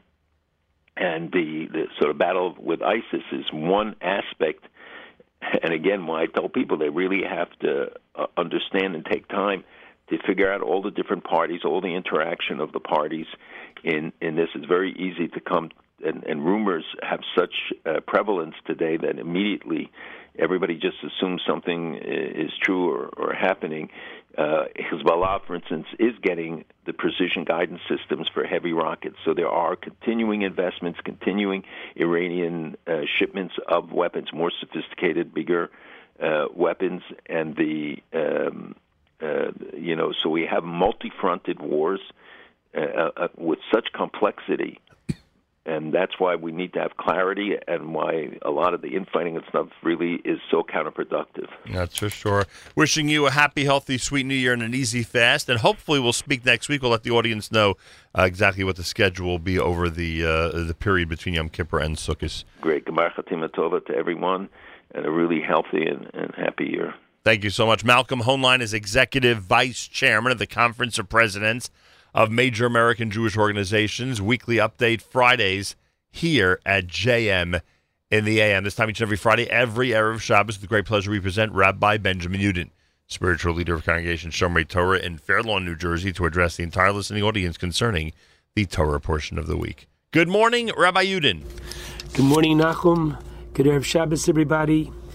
Tomorrow we have the privilege of welcoming the first Shabbos of the new year, Shabbos Shuva, the Shabbos upon which, according to the Chinuch in the 30 psukim that we have in Parshas Vayelech, the shortest parsha in the Torah, we complete the Taryag mitzvos, the 612th and 613th mitzvah of the Torah, are found in this parsha. Interestingly, both of them relate to Torah itself. That the Torah closes with 612, the mitzvah of Hakel, that once in seven years, on the first day of Chol Hamoed Sukkot, following the Shemitah year, the Jewish nation is to come, men, women, and children.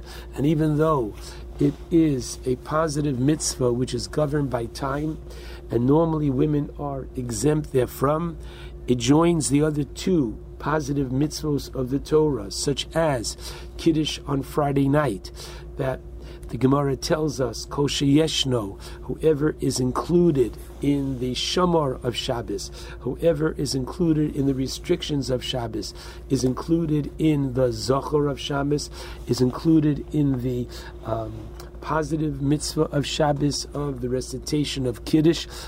A woman, if she's by herself, has to recite Kiddush. If the man has bad laryngitis and he can't speak, then the woman can, his wife can recite Kiddush on his behalf.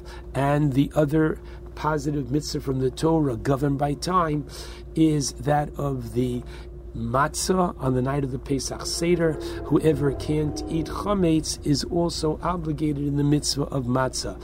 These are the three positive mitzvos that women are obligated from the Torah, and the purpose of this incredible gathering is, according to some, it's a kind of reenactment of Har Sinai, where the entire nation gathered together for the importance of receiving Torah. Here too, the king, who represent, who is the representative of the Jewish nation, reads the Torah in the Azara of the Beis Hamikdash, and the Jewish nation filed by, saw the king, heard the king, and it made a roshem because the Gemara asks at the beginning of Chagiga, it's understandable why the men are coming. It's understandable why the women are coming.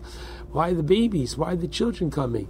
Don't tell me because we couldn't get a babysitter. No, the reason is because it is schar lemiviyehen. It is reward for those who bring them. Meaning what? That it's going to make a roshem. It's going to make an impression on the children. They're going to realize, wow, look at this. The entire nation is gathered together. For what purpose? For the purpose of learning Torah, showing proper respect for the Torah. So this is the 612th mitzvah, and according to the chinuch who follows the uh, count of the Rambam, the 613th mitzvah is for each Jew to write a Sefer Torah for himself. Now, the reason for this, explains the Chinuch, is that it is known about human beings that they carry out their matters according to the resources that are available to them. Therefore, Hashem commanded us that every single Jew should have a Torah scroll ready, literally at hand, so that he can read it always and he'll not need to go for it to the home of his friends. Okay? Now, in order that he may learn to fear Hashem, and thus he'll come to know, understand his mitzvos that are more precious and, cher- and cherishable than gold, even much fine gold. In simple English, what we're saying is as follows Go back in the days of the Torah. There's no printing press. If you didn't have a Torah scroll to read from, well, you had to go to your neighbor to borrow one. There's certain things that you, well, you can borrow from your neighbor. But for one thing, your neighbor needs it. For another thing, it's very costly. The Torah basically says you are to have a Torah scroll. The Rosh understands this mitzvah that basically a Jew should have a Jewish library. And it's so important that everybody listening should realize that there are certain basic uh, books that a Jewish home is to have. I'm not going to enumerate them, but clearly it's to have the Torah, it's to have a Siddur, and it's to have books of Jewish law. And the idea is that the more books that you have, and today, thank God, there's so much available in all languages, including the ArtScroll Shas, that even those who didn't have the opportunity to study in yeshivos when they were younger, or even those who studied in the yeshiva but didn't take it seriously at the time, and now, Baruch Hashem, as the expression goes, the Seichel kumt nach now they are serious, Baruch Hashem. You can sit down and take out the ArtScroll Gemara, and you can open up doors that heretofore were closed to you. This is included in the um, last mitzvah in the Torah, and just know that the Torah doesn't say write the Torah. The Torah says kisvu lachem es hashira hazos. Literally, you are to write the song of Ha'azinu, which we're going to read, please God, next Shabbos. But more important, it, the Torah itself is called a song. And one of the reasons why the Torah is called a song is because the Torah is understood on so many different levels. And I'd like to share with you because this Shabbos has a very special designation to it. The Shabbos is Shabbos Shuva, so called because it is the Shabbos within the 10 days of Aseres Yemei Shuva between Rosh Hashanah and Yom Kippur, as well as the Haftorah for the Shabbos comes from the Navi Hosea, who calls out to the Jewish people and says, Shuva Yisrael, that this is the time that we have the literal obligation, as Rabbeinu Yonah writes in Shaarei Tshuva, there's independent of the mitzvah of tshuva that is incumbent on the Jew all year long, there is a separate mitzvah to do tshuva on Yom Kippur. Kiba Yom Yechaper Aleichem, on this day we are, we receive kapara, the Tahir Eschem, to purify you, right? Lifnei Hashem Elokechem, before God, Mikol Chatoseichem, literally from all your sins. Now, I'd like to share with you an interesting insight into tshuva, which comes from one of the essays of Rav Nebenzahl Shlita, the Rav of uh, the Ir Atika, and uh, we wish him a refuah shlema. And I want you to take a peek at the closing psukim of chapter 16 that is going to be the Kriyas HaTorah for Mirz Hashem Yom Kippur.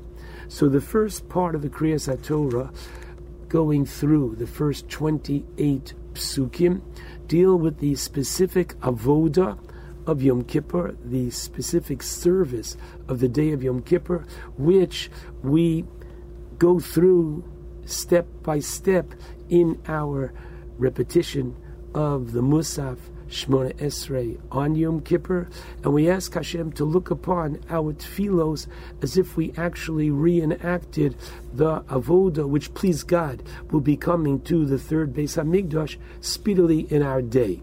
But starting with verse 29 through verse 34, the Torah speaks about not the avoda, but some of the laws of Yom Kippur, including the inui, that we are to afflict ourselves. The term inui is found five times in the Torah, not here, but between here, and Emor and Pinchas.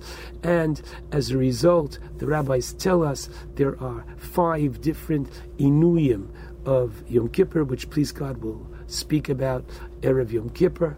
But I want you to take note of one thing. The Torah uses the term that lochem, and this shall be for you the chukas olam. Chukas olam is translated by ArtScroll as an eternal decree. What does that mean, an eternal decree? It means that only Hashem could write a book over 3,000 years ago where he is basically saying that that which I am commanding you today will be observed eternally. It's going to be observed for thousands of years. And the only one who could ever write something like that is somebody who knows all of history, controls all of history, and knows that there always will be Jews who, thank God, are going to be fasting this coming uh, Tuesday night and Wednesday, Yom Kippurim, and that in itself is a very exciting term, Chukas Olam. However, the Torah uses this expression of Chukas Olam no less than four times. So it's calling our attention to it. And at first glance, what is the Chukas Olam? A chok, we know, is a law which defies logic. Okay? Why can't I wear shatnez, wool and linen together? I don't know. As opposed to a mishpat, a law which we can comprehend, this is a law which we cannot comprehend. So now the question is, what is the chukas olam referring to on Yom Kippur? So at first glance, it refers to the avoda. I have two goats from which I have a lottery. One goat will be slaughtered, its blood will be sprinkled in the Holy of Holies, and the second goat is going to be sent. Lazazel. The four entries into the Kodesh HaKadoshim, the Seir HaAzazel, that goat over which the Kohen Gadol uh, atones and says Vidui confesses the sins of the entire nation, and that this goat has the capacity to bring about atonement. Explain it to me. Why? How? We don't know. Okay, and that this avoda has to be done precisely. If I only have one goat, we don't say let the one goat go either in or out. If you don't have everything, you don't have anything. So you could say that the chukas olam is going on the avoda, or more specifically, the chukas olam, this eternal decree. What is it going on? The schok, a law which I can't understand, is going on the Surah Mishtaleach. Why does it work? How does it work? Okay, that it atones for the sins of the Jewish people. And just like the Pora Aduma, the Kohen who prepared the Kohen, the Pora Aduma, which purifies others. He became Tameh. Here too, the Ish Iti, the person who brings it to the midbar, to the desert, and brings it up to the top of the mountain where it is thrown down and it becomes dismembered. And then what happens? He himself becomes Tameh. He brings uh, a kapara, he brings atonement, he brings forgiveness, and in the process he becomes Tameh. Put your hands down. Don't ask why. It's a chok. All right? And however, where does he bring it? The Torah says to Eretz Gezerah. And the Gemara in Yuma, Chav Zayin, Amibay says, Ani Hashem Gizartiv. Don't ask questions. I, God, have ordered it to be like this. So asks Rab Nebenzahl, Shlita, okay, is this the only thing we don't understand? Now tell me, the Kohen Gadol sprinkled the blood of the goat, Lashem, one up and seven down. Do you know why? So once again, he asks the question what is the Torah referring to at the end of the paragraph of chapter 16 that the Torah calls Yom Kippurim Chok Chukas Olam? And the answer is a beautiful one. His answer is that Yom Kippur itself is a eternal decree or a decree, as you'll hear in a moment, that goes against the world. What does that mean? Yom Kippur, as, a know, as we know, is a day of tshuva, a day of repentance. Now, think about tshuva for a moment. Tshuva goes against the natural order of this world. Now, what does that mean in simple English? It means as follows Day to day, we can affect what's going on in the present, in the here and now, and what's going to happen in the future. I could sell you something and I can make a condition. It will not be yours until, quote unquote, a year from now. That's one way that I can sell something to you, or I can sell it to you right now. However, one thing we can't do is we can't influence the past. I can't, in any kind of a legal or quote kosher way, predate and say I sold it to you a year ago when in reality I'm not selling it until now. I can't affect the past. The past is, and I can't touch the past. Yet, what is tshuva? What is repentance all about? Tshuva does that.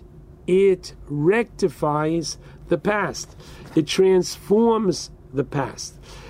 The Gemara says, Rish Lakish, in Yuma, Pevav Amidbeis, Amaresh Lakish, Gedola Tshuva, great is Tshuva, Shizdonos, that a willful sin, one that a person did intentionally, Nases lo kishkogos, can be looked upon upstairs as a shogeg, as one that was done inadvertently by mistake. Shenemar, and he cites the first pasuk of this Shabbos Haftorah, Shuva Yisrael.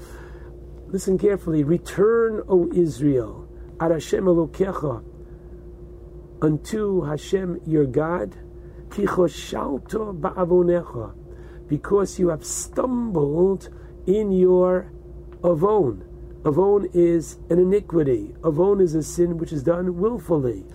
Avon mezidhu, the Gemara asks. Avon is something which is willful. The Kokarile Michshol and the Navi, Hosea, calls it a stumbling, which is a um, shogeg, something done inadvertently. And what's the answer?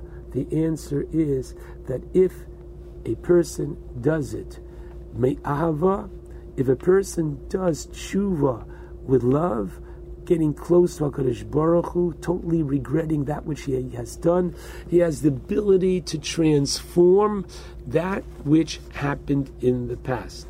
And unbelievable, he can transform it from an Avera to a mitzvah. Okay, and now, listen very carefully.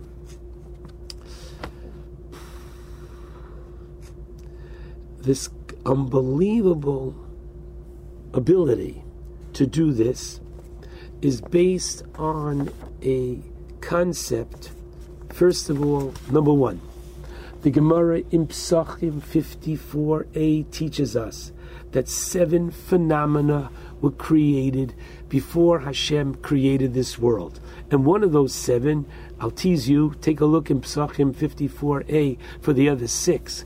But one of these seven is tshuva. Why did Hashem have to create it before the world was created? Because it goes against this world. In this world, once I've broken your window, I can say I'm sorry from today to tomorrow. The act is done. Here, by saying I'm sorry to Hashem for that which I have done. Now, there's no question about it. I broke your window, I have to pay for it. But here, that Hashem has the ability to literally wipe the slate clean, that it hasn't happened, this is a chukas olam. So even though ArtScroll correctly translates chukas olam as an eternal decree, Rab Nebenzahl says this is chukas olam, a chuk, a law without our understanding that goes against this worldly. It is, if I can say, ooh, otherworldly.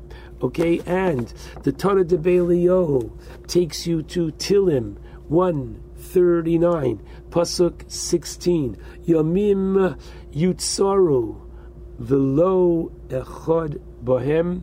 Literally, this day is most unique. Velo to him, Echad, there's one day which is different from all other days in the year. And what is that? This day is Yom Kippurim. Vayer Vayivoker, the end of the very first paragraph, Yom Echad. It doesn't say as the others. Sheni, Shlishi, Revi, which is part of a continuum, right? It should have said Rishon because Hashem knows as a Sheni, Shlishi, Revi. Echad, it's the day which is Miyuchad. It's the one day which to the rest of the world appears like any other day. Sunrise, sunset. But for us, it's a very different kind of a day. And where do we find this concept? We find it by Hatoras Nedorim. What does that mean? In halacha, you can transform the past. I want to go on a diet, and so me and chocolate cake, it's just I can't fight chocolate cake. So what do I do? I take a neder and I say that chocolate cake should be usher to me as if it was a korban. I you can eat the chocolate cake, but if I eat it, I am eating something which is not kosher. I've made to me, I've made the chocolate cake prohibited. I come and it's summertime. I come to visit my mom, and guess what? She says, "Oh, sonny boy." I bake. I knew you were coming. She doesn't know about my neder. I baked for you a chocolate cake. What am I supposed to do? I know she worked so hard. I know it would mean so much to her for me to have it. So I run. I say, "Mom, give me a moment." I run downstairs. I say to her, "Mom, I forgot something in my car." I find three Jews, and I say, "Sit down. I've got to tell you. Had I known." right? Had I known that my mom would have made a cake, I never would have made this neder. This is charata. This is a Pesach. And so the rabbis, the three gentlemen say to me, mutalach, mutalach, mutalach, it is now permissible. So there's a source in halacha that you can undo. My friends, why do we start Yom Kippur with Kol Nidre? If I were to ask you, be honest, on Shabbos Shuva, would you have suggested that we start the holiest night of the year with Kol Nidre? I know that Nadarim are important, that our vows, but what's the answer? Within the vow lies this capacity that it can be undone. There's a way of literally uprooting it. And this is what Shuva is all about, that Hashem created this phenomenal ability for us to undo the past. And so my wish is that we take advantage of um, this opportunity. I'm sorry I didn't have a chance, but I recommend that you look in Mesilas Yesharim in chapter 4, the passage which begins V'im Tomar im Kain, Midas Hadin Horachamim, Lami Omedes. I wanted to read for you from the Mesilas Yesharim, but time does not permit it. Take a look yourself. I just want everybody to understand how special tshuva is. Take advantage of it. Understand that it's literally a gift that HaKadosh Baruch Hu gives us. And while it is available on a technical note all year long, Dirshu Hashem, Behemoth's O, which is from the Haftorah that we said yesterday or two days ago on um, Tzom Gedalia, he is waiting for our tshuva. Let us respond and say, Hashem, we want to come close to you as well. Shabbat Shalom and a Gemarch Simatova to all. JM in the AM Friday. My thanks to Rabbi Yudin, of course. Uh, many Shabbos Shuva drushes this Shabbos. I'm glad we were able to kick that tradition off uh, with Rabbi Yudin's words this morning here at JM in the AM. Well, I am told Yaakov Shwekey is going to join us, but we're going to start with Eli Beer because there's so much to discuss regarding the concert in Israel.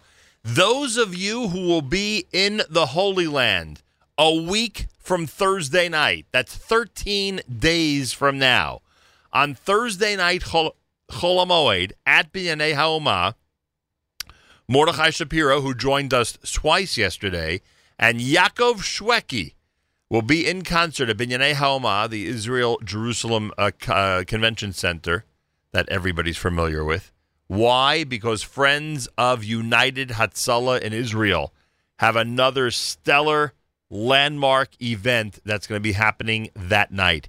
Shwekey and Shapiro together, you're all invited. It's very simple. No matter where you are around the world right now, if you're going to be in Israel for Sukkot, go to the website right now, concertinisrael.com, concertinisrael.com. Eli Beer uh, leads United Hatzalah of Israel. Eli, shalom and shana tova. Shalom from Yerushalayim Kodesh. Uh, a happy, healthy, and sweet New Year to you. I hope it's been a good start uh, of the year for United Hatzalah of Israel. I, I chuckle only because we always say that the only thing we want you guys to do is deliver babies. Outside of that, we'd like you to help keep people out of the hospital, frankly. Uh, give us an update. Tell us how the organization is doing. Tell us how it's growing, and then we'll talk about the big event coming up Thursday, Chol Hamoed. So Nachum, you just wished us the best wish everyone wants to do, uh, deliver babies and Chas not to have any in- other incidents. 20 minutes ago, we had a baby delivered in the street near Ashdod Wow. on the way to the hospital. And this is something that uh, we do every day. We have three babies delivered by United Hatzalah in Israel every day. Um, during Rosh Hashanah, we had, I think, nine. It was a busy Rosh Hashanah for us. And Yom Kippur, we hope to uh, have a lot more. You know, when women uh, are almost there or in, uh, or fasting, you know, the baby uh, usually gets hungry and he wants to get out really Yeah, quick. The day after Yom Kippur, I'm told, is a very busy one for United Hatzalah, that's for sure. JM in the AM on this Friday morning. All right, uh, we're going to speak to Yaakov Shwekey in a moment. Tell everybody in this audience why the concert is so important for your efforts. So this is the 18th year we're doing this uh, incredible concert in Sukkot. We do the best shows uh, I think Israel ever saw. Uh, we do uh, the best best performers, of course. Uh, everything is the best because we're doing it to save lives. We want to make sure people come, they enjoy themselves, and they get to support the life-saving work of uh, 5,000 volunteers who work you, work for Am Yisrael, work for the people living in Israel, but also visiting in Israel. And um, every one of us who listens to your show, of course, has relatives in Israel or comes to visit in Israel.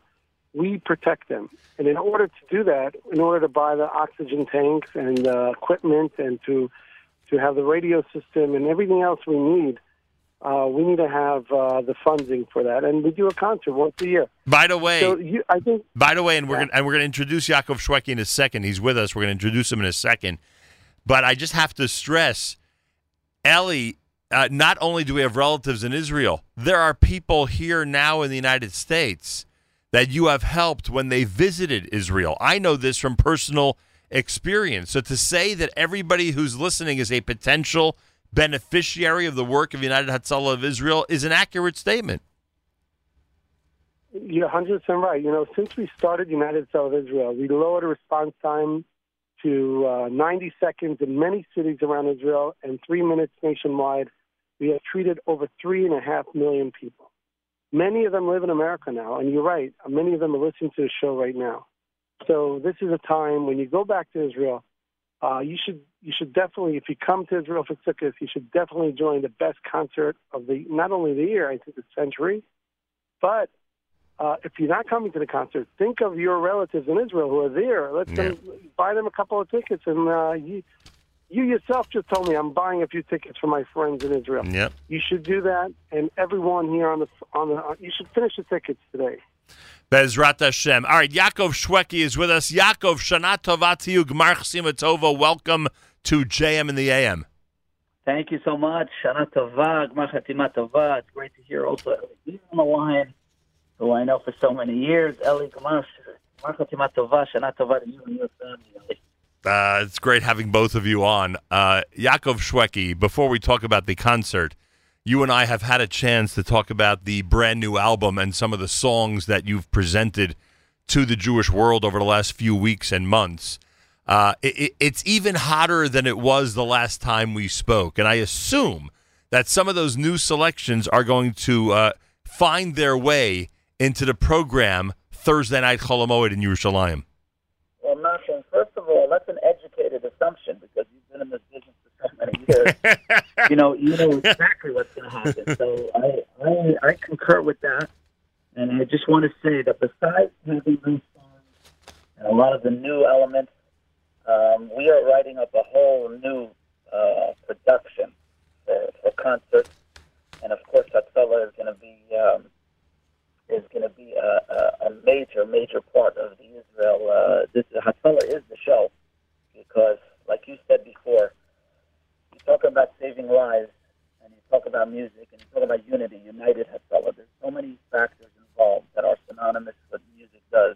You know, I was just in Johannesburg a few weeks Right, we heard. making for thousands of people there, and the amount of lives that, that you talk about music reaches, and how you talk about this album, you talk about the songs, you talk about the music is is so. I tell this to Eli. I know him for so many years. You talk about music and Hatzalah coming together as one. It's not. It's no. It's not just a statement. It's the truth. People come to support the great, great organization that everybody knows. Everybody knows United Hatzalah. I don't have to talk too much about what it does. I have a friend actually, uh, Yechezkel Rosenbaum in Israel, who's involved, and he is actually working for it. He told me, Yaakov, you have no idea.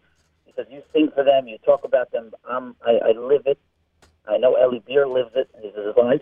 And you can talk about it all you want, but when you live it and you see it, there is no words that can express um, such an organization and what it does for Klal Yisrael. Yeah. no- Sorry about that. Yaakov Shwekey and Eli Beer with us.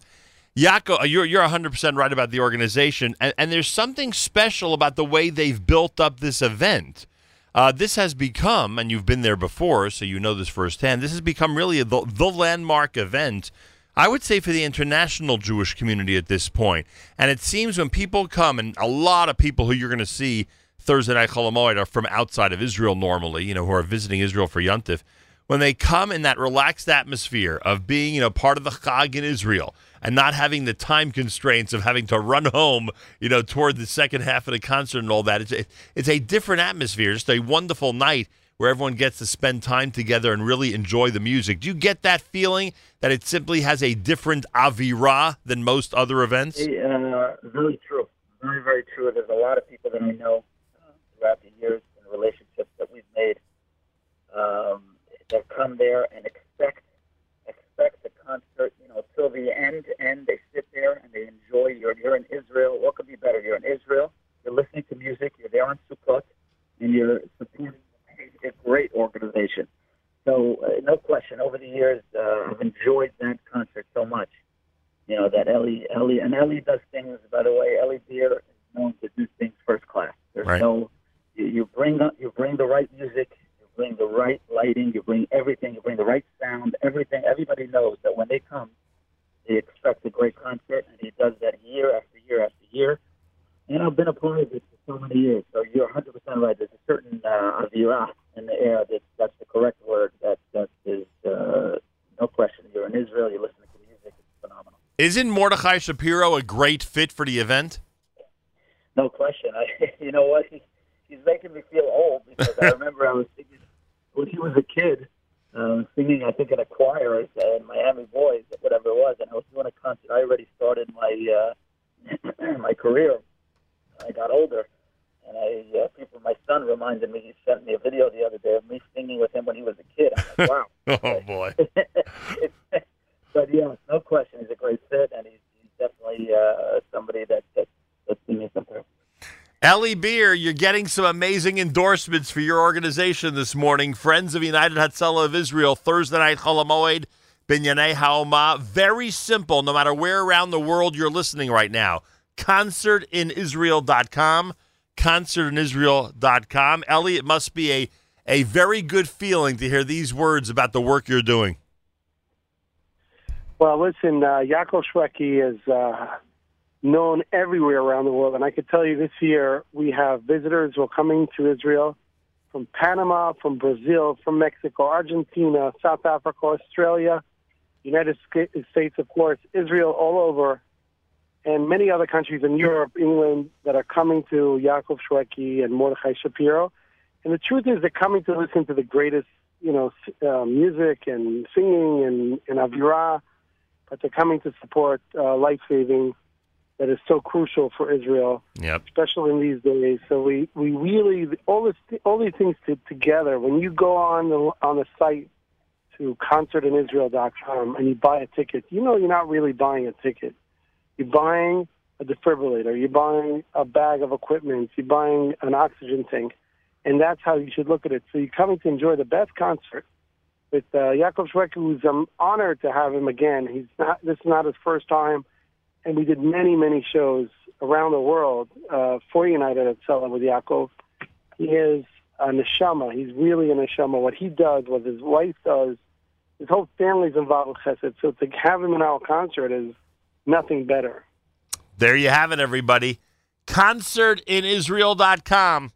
Concertinisrael.com. Thursday night, Chol Hamoed, Binyanei Haoma, Yerushalayim. Go to the website now, get your tickets, get ready to enjoy, and get ready to support an amazing cause that helps Jews around the world. How is it possible for a life saving organization based in Israel to help Jews around the world. Eli does it, and he does it very, very well. Uh, Yaakov Shwekey, Tadarabah, Gemar Chasima Tova, and, and good luck. Good luck. Enjoy Sukkot in Israel. Thank you very much, Gemar Chasima Tova, to everyone, and I can't wait. I cannot wait to be on that stage in Israel, God willing. It's going to be an amazing night. Eli, Shana Tova, like I said, let's make it a, a year of uh, helping women uh, give birth to a lot of babies and keeping people out of the hospital for other reasons. And United Hatzalah, I know, for whatever situation, will be there for Jews around the world. I hope the concert, I'm sure the concert will be a major success. Amen. It'll be a major success. And if anyone wants to go on sale, you could write an email to sales at concertinisrael.com. Someone will get back to them. They have many ways of buying the tickets. And don't forget, it's tzedakah. And uh, it's also, you're getting a tax deduction for a majority of your donation. So do it, do it today before it's too late and you don't have any more seats left. 100%. If you're going to be in Israel for Sukkot, do it now. And Tadarabah to both Eli Beer and Yaakov Shwekey. Concertinisrael.com. The email, as Eli just said, sales at concertinisrael.com. Sales at concertinisrael.com. That'd be the, the most effective way to be in touch directly with someone. And again, if you want to just order the tickets through the website, you could do that very easily and take care of it now. Friday morning, Erev Shabbos Shuva at JM in the AM.